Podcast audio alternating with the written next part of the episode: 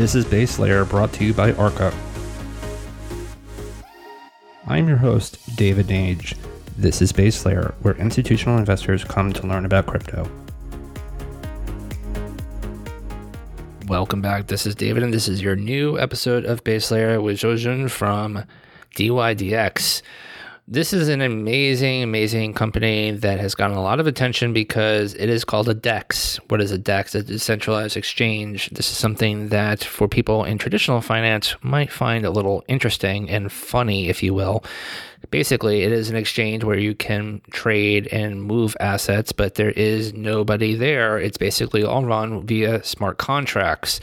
And so we talked about DYDX and why a lot of people, and they have an amazing investor base, by the way, and so we talked about how people can trade, there's leverage, there's margin, there's borrowing, there's lending, there's so many different things that they are doing. And it's all based off of running off of smart contracts. So one of the things that we talked about, and this is all on Ethereum, obviously, one of the things that we talked about was the Oracle problem that we've been talking a little bit on the show, uh, thanks to the folks at Chainlink. And so we talked about the Oracle problem and we talked about the oracles that are feeding data in there, and they are incredibly important when it comes to the performance of DYDX.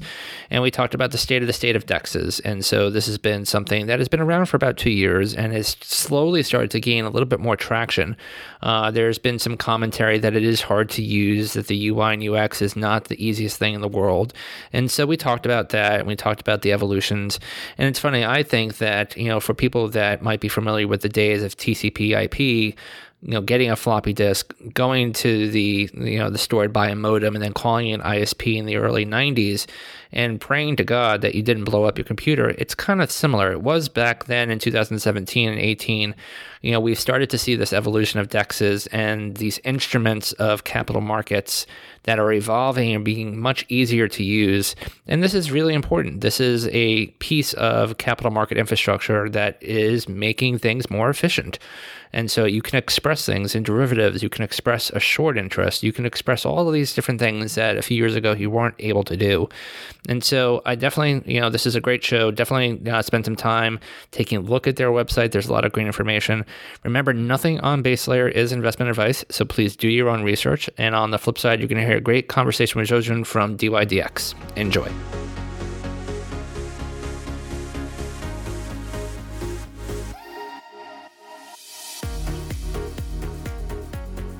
This is David, and this is your new episode of Base Layer. Really excited about this one, guys. We have DYDX with me today, and Zhuoxun, who heads up strategy there. And uh, this has been a project and a company that I've been having my eyes on for quite some time. And I know many people in crypto have been doing that as well too. So we're going to be talking about all sorts of things like dexes and lots of different things there. So if you could, um, what we'd like to do with the guests is before we get too into the weeds on the specifics of the company and what you guys are working on, can you give us a little bit of background about yourself uh, prior to DYDX? And I like to hone in on the kind of not necessarily the when Bitcoin moment. But what really drew you in um, specifically about decentralized and distributed systems, about blockchains, about digital assets? What really brought you into this world uh, that inspired you to join the company? Yeah, hey David. First of all, thanks for having us. Um, really excited to to chat about all things uh, DYDX and, and DEXs and things in the next uh, hour or so. Um, yeah, so a bit about myself. Um, so I, I, I joined DYDX in the beginning of 2018. Um, to answer your question on what got me excited and compelled to join a company like that, um, it was actually around probably so Ethereum had been around for a couple of years, uh, two to three years by then. Um, but what was really exciting at that point, uh, around the middle of 2017, was like a bunch of open financial protocols were starting to get uh, at least talked about uh, written about, you know, starting to be built. Um, and that particular vertical made a lot of sense to me. Uh, my background is in finance and economics. Um, so I worked uh, in, a, in, a, previous life um, in banking, in management consulting. Um, so that whole vertical made a lot of sense. And when kind of I learned about what those possibilities could be on a platform like Ethereum, uh, it sort of clicked. Um, and at that stage, there were a couple of interesting open finance protocols that were getting funded. Um, Uh, if you remember back in the time, it was maybe 0x. Uh, I think mm-hmm. Dharma might have raised a seed. Uh, DYDX raised a seed. Um, and that uh, was enough for me to think there's something here. Um, and um, yeah, it, has been a really exciting couple of years since then. So uh, that's how I got started. Before DYDX, uh, I, I, ran strategy operations at a, at a different startup uh, here in the Bay Area. Uh, and before that, I was uh, working in strategy consulting uh, at Bain & Company. Awesome. Uh, we always love having people that made that crossover from traditional finance to digital assets. It's a interesting narrative, and I think one that's been talked about a lot. But I still think that people need to hear it, especially from the family office and, and institutional investor perspective, that it's not all digital crypto natives. That people actually came from traditional worlds of finance and banking, and they saw the opportunity set, and so really love that. So, I wanted to get into DYDX. Our mission is to create a more open, transparent, and secure financial system where everybody has access to high quality financial tools.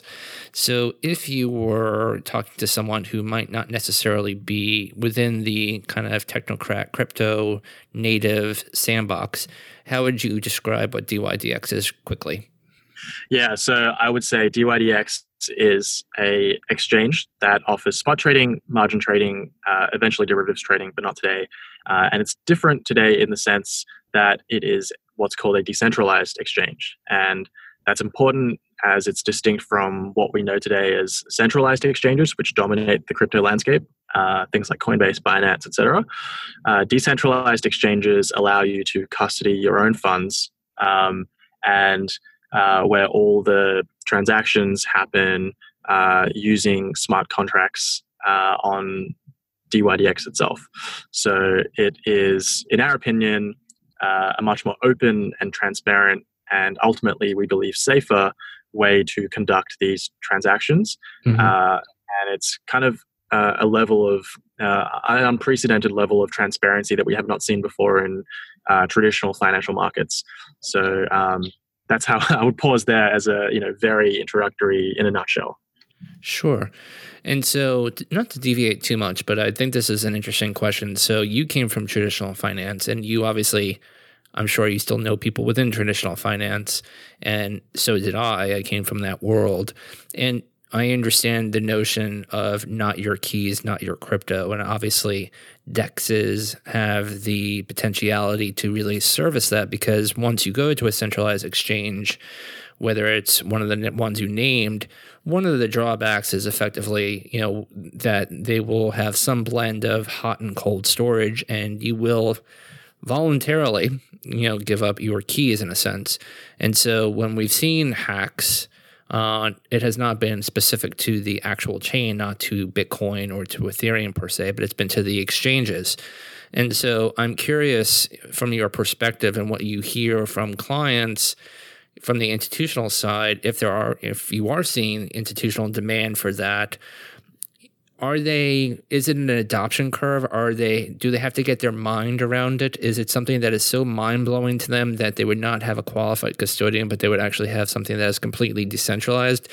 Do you think that there's it's going to be a learning curve for quote unquote institutional uh, investors to kind of start adopting dexes yeah i mean like like most technologies i think it'll take some time and some getting used to.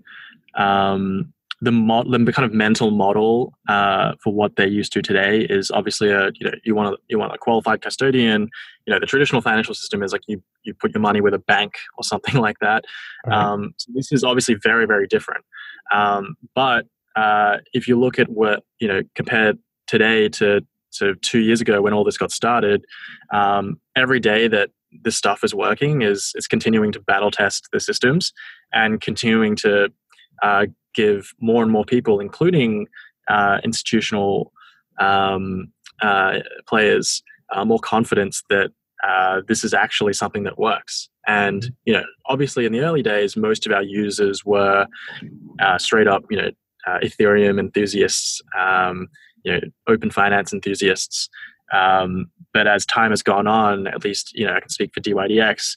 We regularly have conversations with uh, with folks at the fund level um, who are looking to whether that's you know deploy capital and earn interest or um, use DYDX to to borrow some funds. So DYDX smart contracts effectively act as kind of like a counterparty.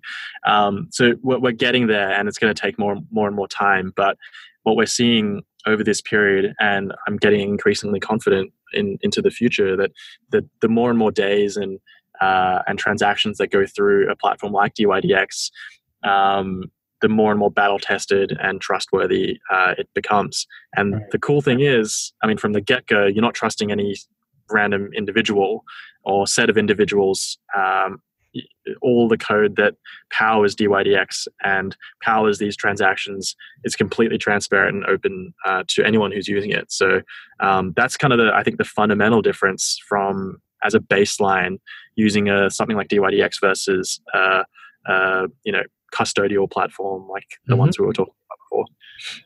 So let's get into we've you've been loosely talking about some of the the pros of DYDX and DEXs in general. So off of your website, we are building, as you mentioned, a decentralized exchange for margin trading and eventually derivatives.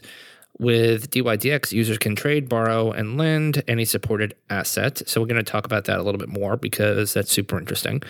But I wanted to get a sense from your perspective. You kind of alluded to a little bit, but the state of the state of DEXs, um, how they grew if you obviously are monitoring your competitors in the overall landscape you know if you can give us kind of a, a pulse on 2019 how business overall in DEXs did.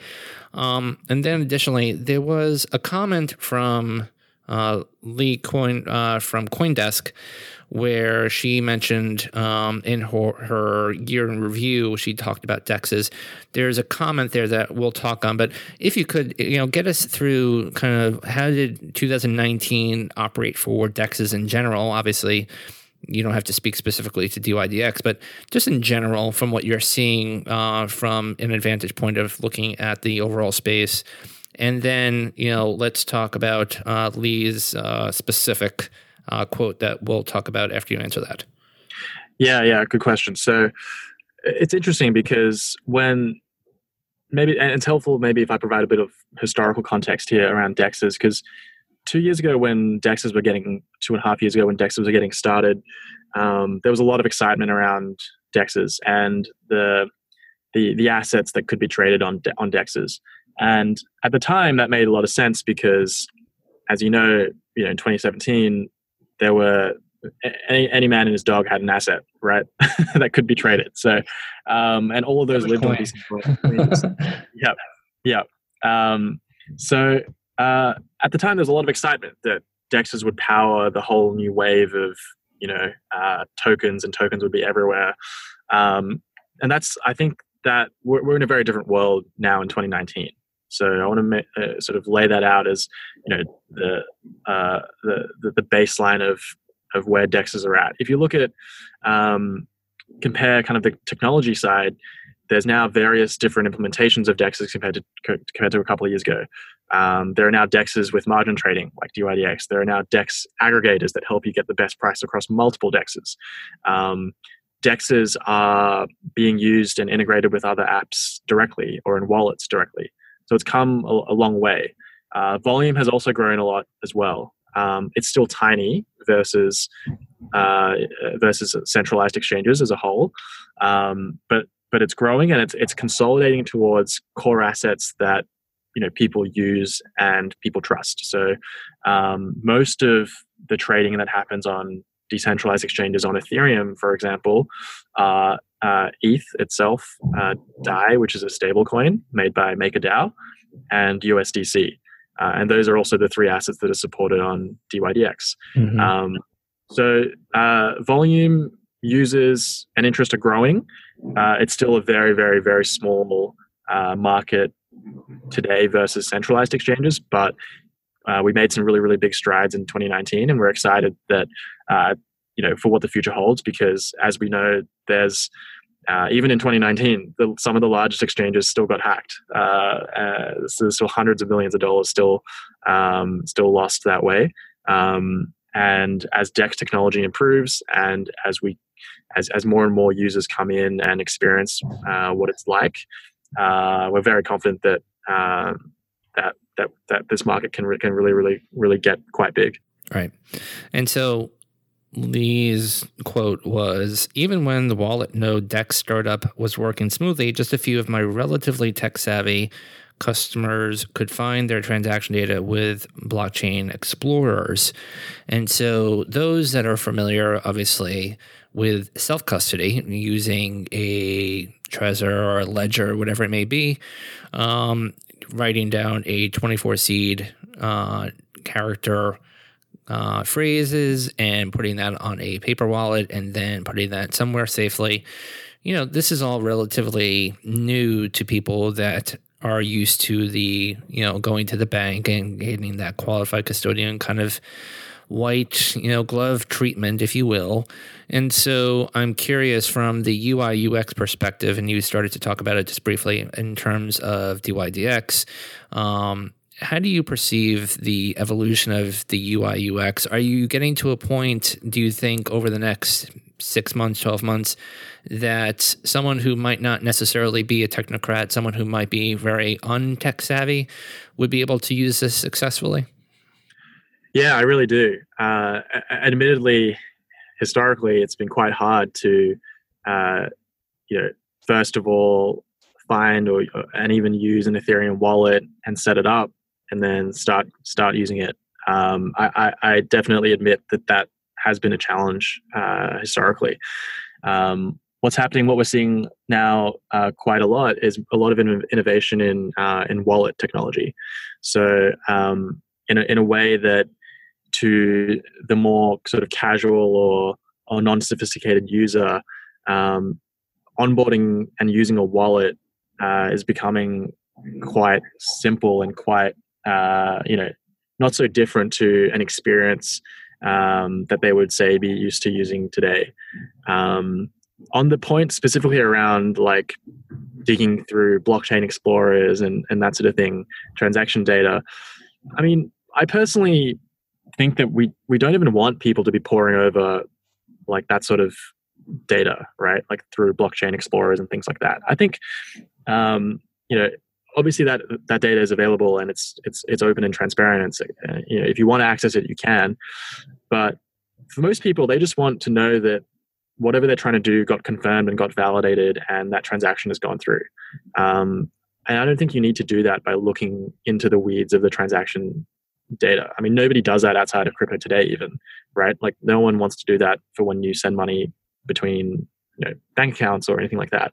Right. So what we're focusing on and what I think people are focusing on in, in, in the industry is creating these experiences so that it matches up or or mirrors or is more intuitive um, and something akin to uh, products that they already use today, whether that's in in fintech or, or not. Mm-hmm. Uh, and I think we're getting uh, uh, fairly close now with some of the new wallets that have come out. Um, uh, as an example, there's multiple different wallets you can plug into and use DYDX with. Um, you know, one one such wallet is like MetaMask. You can use Coinbase Wallet. Uh, so there's a, a, number of different options available to to users who want to use uh, a product like DYDX. Got it.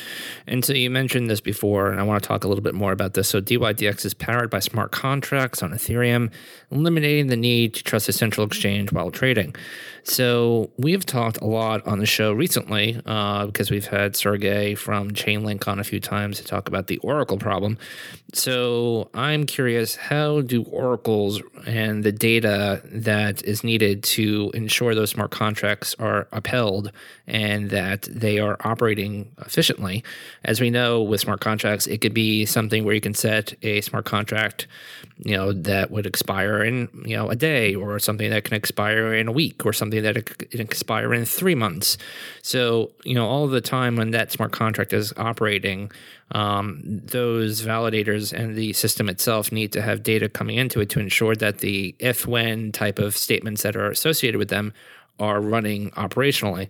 So, talk to us about the oracles and the data that rely or that are embedded into the system of DYDX.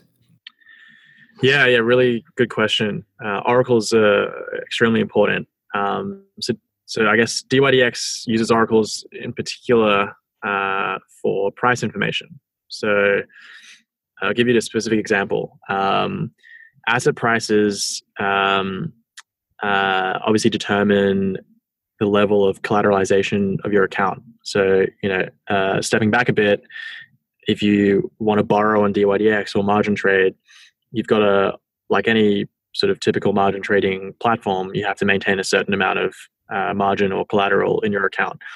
So uh, it's very important that that collateralization calculation on DYDX is is accurate. Um, if an oracle fails, you know things could falsely get liquidated or margin called, or or not liquidated or margin called, which is possibly even worse for the for the for the protocol as a whole. But both are very bad cases. So we use different oracles for different assets. Um, for ETH, as an example, we use the MakerDAO oracle. Um, this is the ETH USD uh, oracle uh, for their stablecoin uh, DAI, mm-hmm. and it relies on a distributed network of reporters that report the price of ETH in USD. Um, and these are anonymous reporters.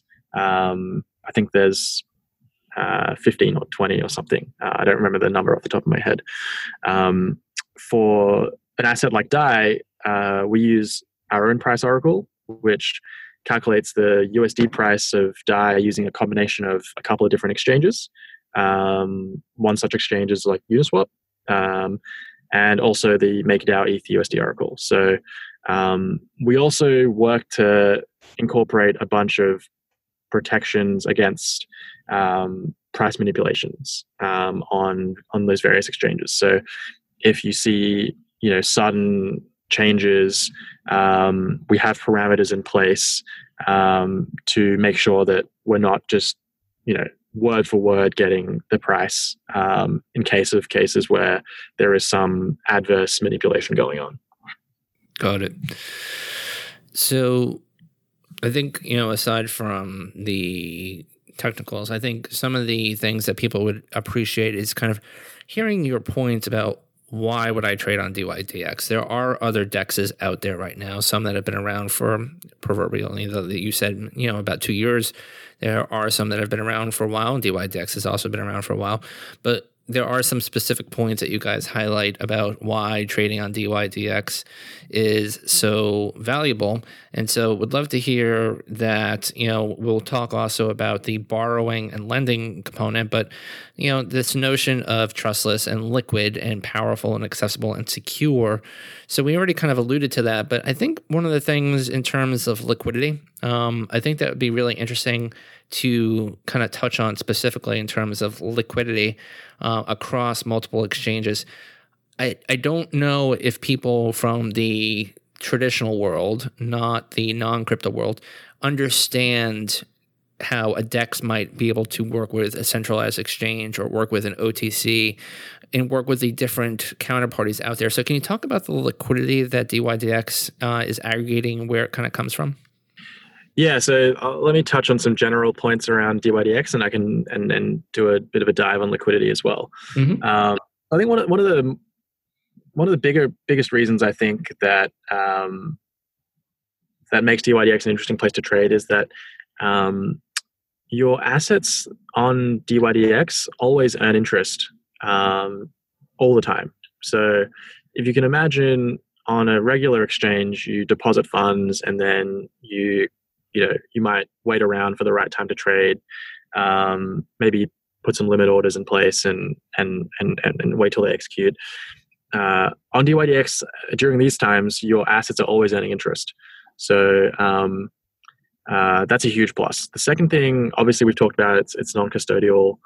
Uh, the third thing um, which we can touch on a little bit more in terms of the borrow side but the borrowing allows users to then access limit orders on margin on DYDX.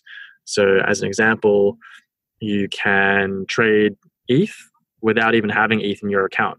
Uh, as long as you have, you know, USDC or, or DAI, you could borrow that ETH and trade it. Um, so uh, it's very actually quite flexible and uh, quite uh, capital efficient for uh, liquidity providers or, or, market makers to come in and, and, and actually uh, trade on DYDX. The the fourth point is that, uh, and this is a more general thing, you can access it from anywhere. So as long as you have an Ethereum wallet to plug in, there's no geographical restrictions, there's no lengthy onboarding. Uh, it's a it's a very quick connect and, and, and you're good to go.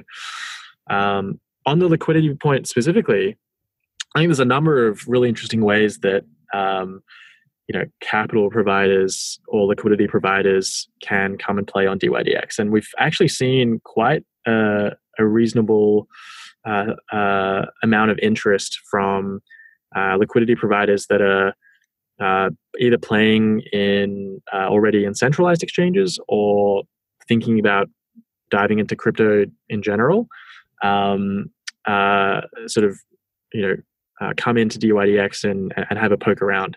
And there's a number of reasons why it's interesting. Number one is uh, it's obviously a native place where you can trade. Uh, and DYDX, from a DEX standpoint, is built to resemble as much as possible from like a speed and uh, um, latency standpoint uh, as much as close as possible to a centralized exchange. So, uh, one of the decisions we made, for example, is that um, all trades are, are matched on uh, DYDX so that users can effectively get uh, instant trade finality, which is something that sounds like table stakes on most exchanges out there. And I agree it should be. But on a lot of DEXs, that doesn't actually happen because mm-hmm uh, you have to send transactions to the chain to to, to mine, and uh, so we've made decisions like that to basically get the speed uh, you know, closer to what uh, is expected from uh, traditional uh, trading markets.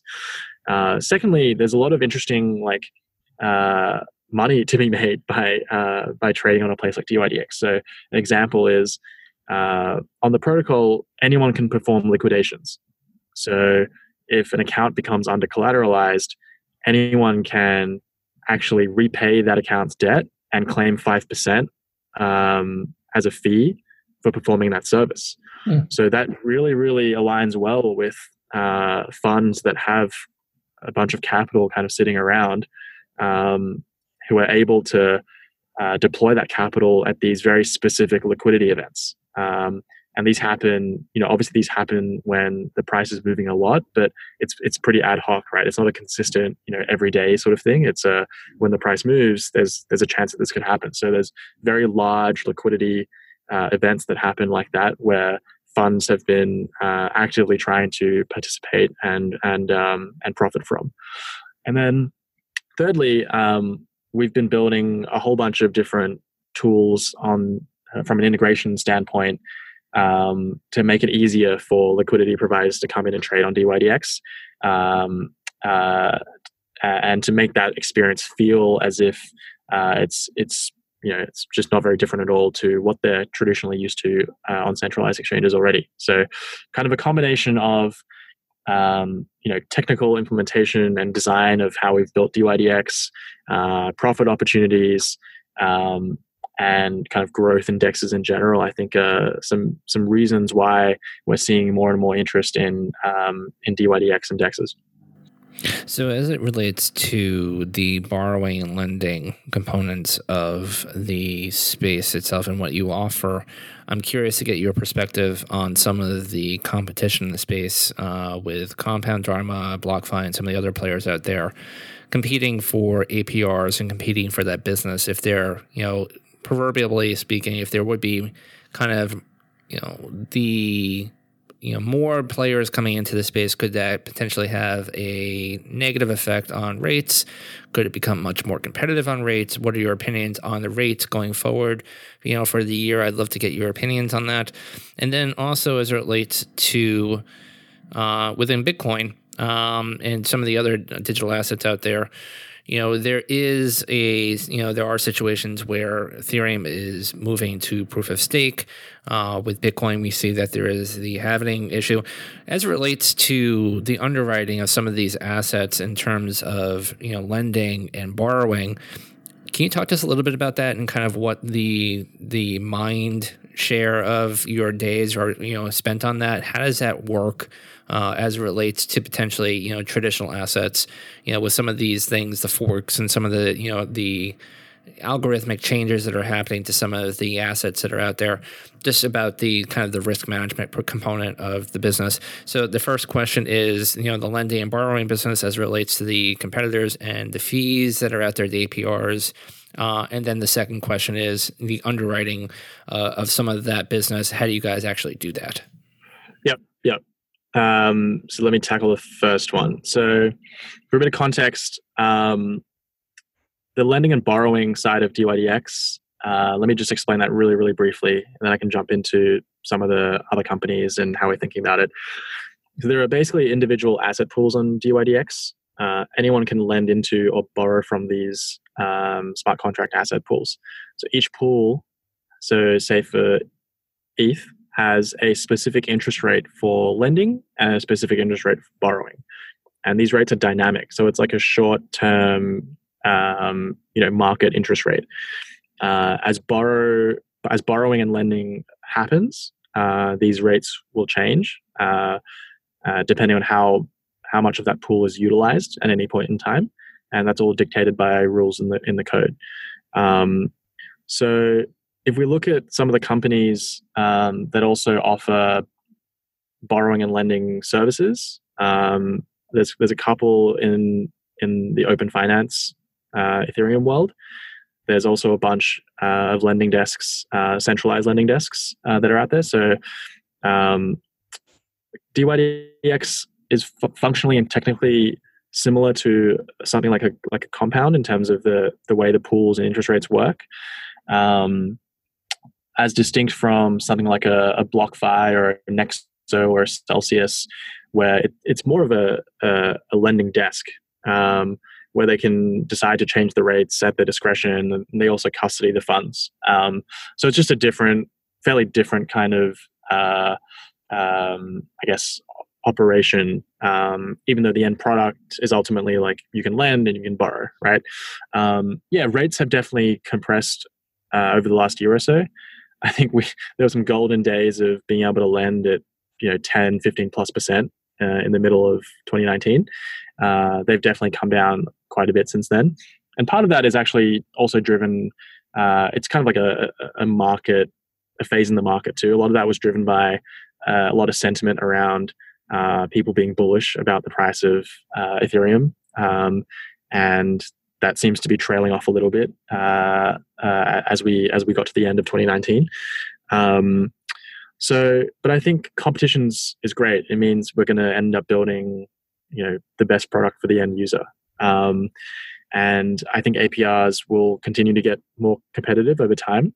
Uh, and over time, companies will need to offer uh, you know more integrated solutions to give users what they want. So this is part of the reason why DYDX uh, has has actually built this uh, trading side on top of these asset uh, lending pools. So most of the users who come and borrow from a place like DYDX, they're actually doing it to get margin, to to to speculate on some other asset. So what we've done is built a native exchange on top of that, so they don't have to leave the platform to go and do that. They don't have to leave DYDX and go trade it on another exchange and then come back and manage their margin position. Uh, they can do that all internally on DYDX and do spot trades uh, and conduct isolated margin trades uh, all in the one place. So that's why we we think that there are useful add-on services like that that I guess you can call it sort of vertical integration that I think will be really, really useful to to users and, and sort of how we think about uh, how to prioritize from a product standpoint what what and when we should build it. Um, on your second question uh, around sort of like risk management and um, the, the, risks associated with with with underwriting, um, all, all borrowing on DYDX is uh, is over collateralized. So if I want to borrow $100 worth of USDC, as an example, I have to have at least $115 worth of ETH or, or DAI acting as collateral. So at all times, it's always over collateralized. Um, the risk is actually in whether or not the margin call liquidation mechanism uh, can actually keep up with uh, changes in price. Um, and so far, that has been the case, uh, just because it's a competitive process and there's an incentive for people to actually uh, perform that activity. Um, so, from a from a risk and uh, risk standpoint, uh, yeah, I, I, continue to be, you know, very confident. And uh, as as as every day that goes past with with changes in price and movements in the price, um, uh, our systems become more and more battle tested.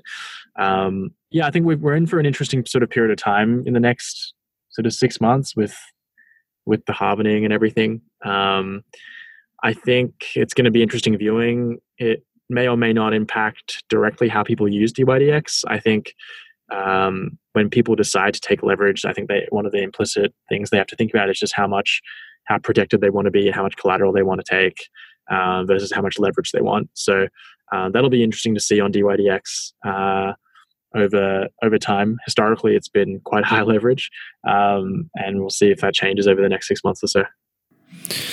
That's fascinating. And, you know, I think it's important for our listeners to realize is that this is a part of efficient markets. You know, derivatives and the ability to do the things that you are setting investors up and people to do is part of efficient markets. And up until two years ago, give or take, there really wasn't a lot of those facilities that enabled investors to do that.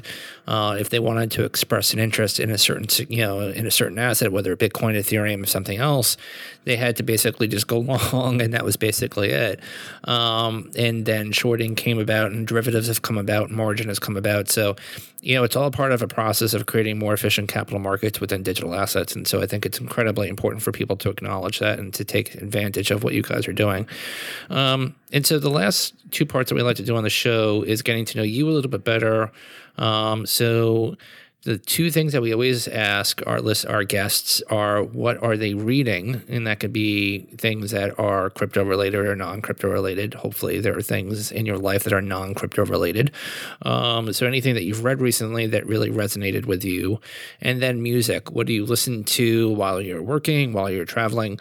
Uh, things that are just kind of in your head uh, that you uh, that inspire you or get you going. Just those are just interesting things that I think uh, tell a lot about a person. So, anything that you've read recently and any music that you listen to? For sure, yeah. So, uh, uh, the, the uh, a book I'm reading right now is um, I'm actually reading about uh, Deng Xiaoping, which is the former leader of China. So, there's a mm-hmm. book on him. It's kind of like a semi. It's kind of like a biography, but also talks a bit about uh, the things he did to make to kind of like bring China out of communism well, opening them up from total closed communism.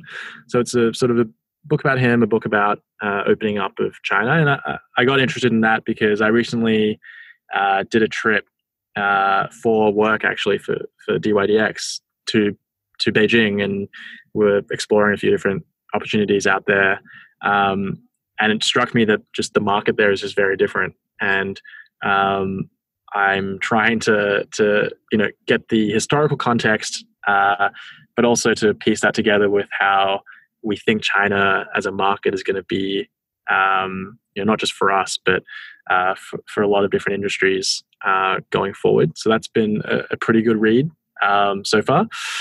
Um, I I read a lot. I spend a lot of time time reading, um, kind of like sports related stuff. So I'm on the Athletic a fair bit. Uh, I follow cricket. I'm from Australia, so I read a lot about cricket. Um, spend too much time, admittedly, doing that. In terms of music, um, my top two uh, artists on Spotify for the decade uh, were The National and Two Door Cinema Club. So, um, kind of, you know, one very chill band, one sort of fun, more upbeat. Uh, when I'm working, I listen to classical music uh, all the time because it relaxes me and allows me to to think a little bit better. Um, but yeah, that's a bit about me. Awesome. Um, and the other thing that we like to do on the show is give the opportunity for listeners to find out more about you guys. Um, so if there's any place that they can learn more about DYDX, if they can reach out to you, if they want to uh, take a look at what you guys are doing, feel free to let them know where to go. Yeah, uh, a good place to start would be uh, dydx.exchange, which is our our website. Um, we're on uh, Twitter at dydx protocol, and our we have a very very vibrant uh, community that's always discussing lots of different topics, and our team is is is very active in that community on uh, Telegram. Uh, and that's at uh, DYDX official on Telegram. Um, those are probably the best places, um, you know, to reach out. We're obviously all available on Twitter as well. Um, we're also we're also hiring at the moment, so if anyone knows of anyone, we're definitely uh, definitely all ears.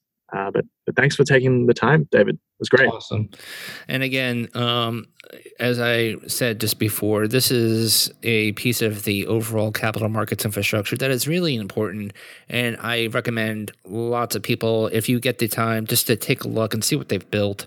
Um, DEXs have evolved over the last few years. I've seen them since you know 2017 people were interested with them, but they were cautious about them. As we mentioned, Leigh's kind of note about the UI and UX, it hasn't always been very easy, but you know, as anyone could look back about, you know, TCP IP and getting on the internet in 92, 93 knows that if you didn't know what you were doing and you put in the floppy disk and you messed up the modem and didn't get the right ISP, you basically blew up your computer.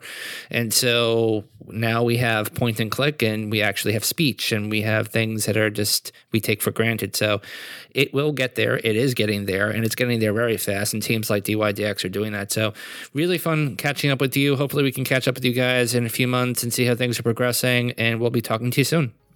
Cool. Thanks, David.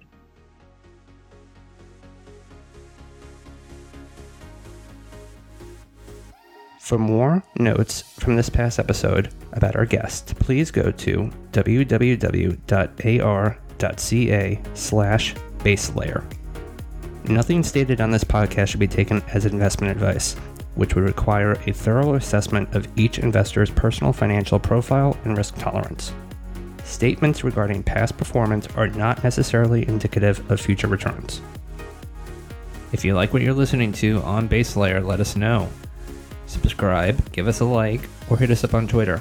Arca at Arca, or myself, David Nage at DavidJN79. Let us know, and we'd love to obviously hear from you. For additional resources to help sophisticated listeners like yourself learn about the digital asset space in the financial terms you understand, please visit www.ar.ca for articles, market commentary, videos, and more.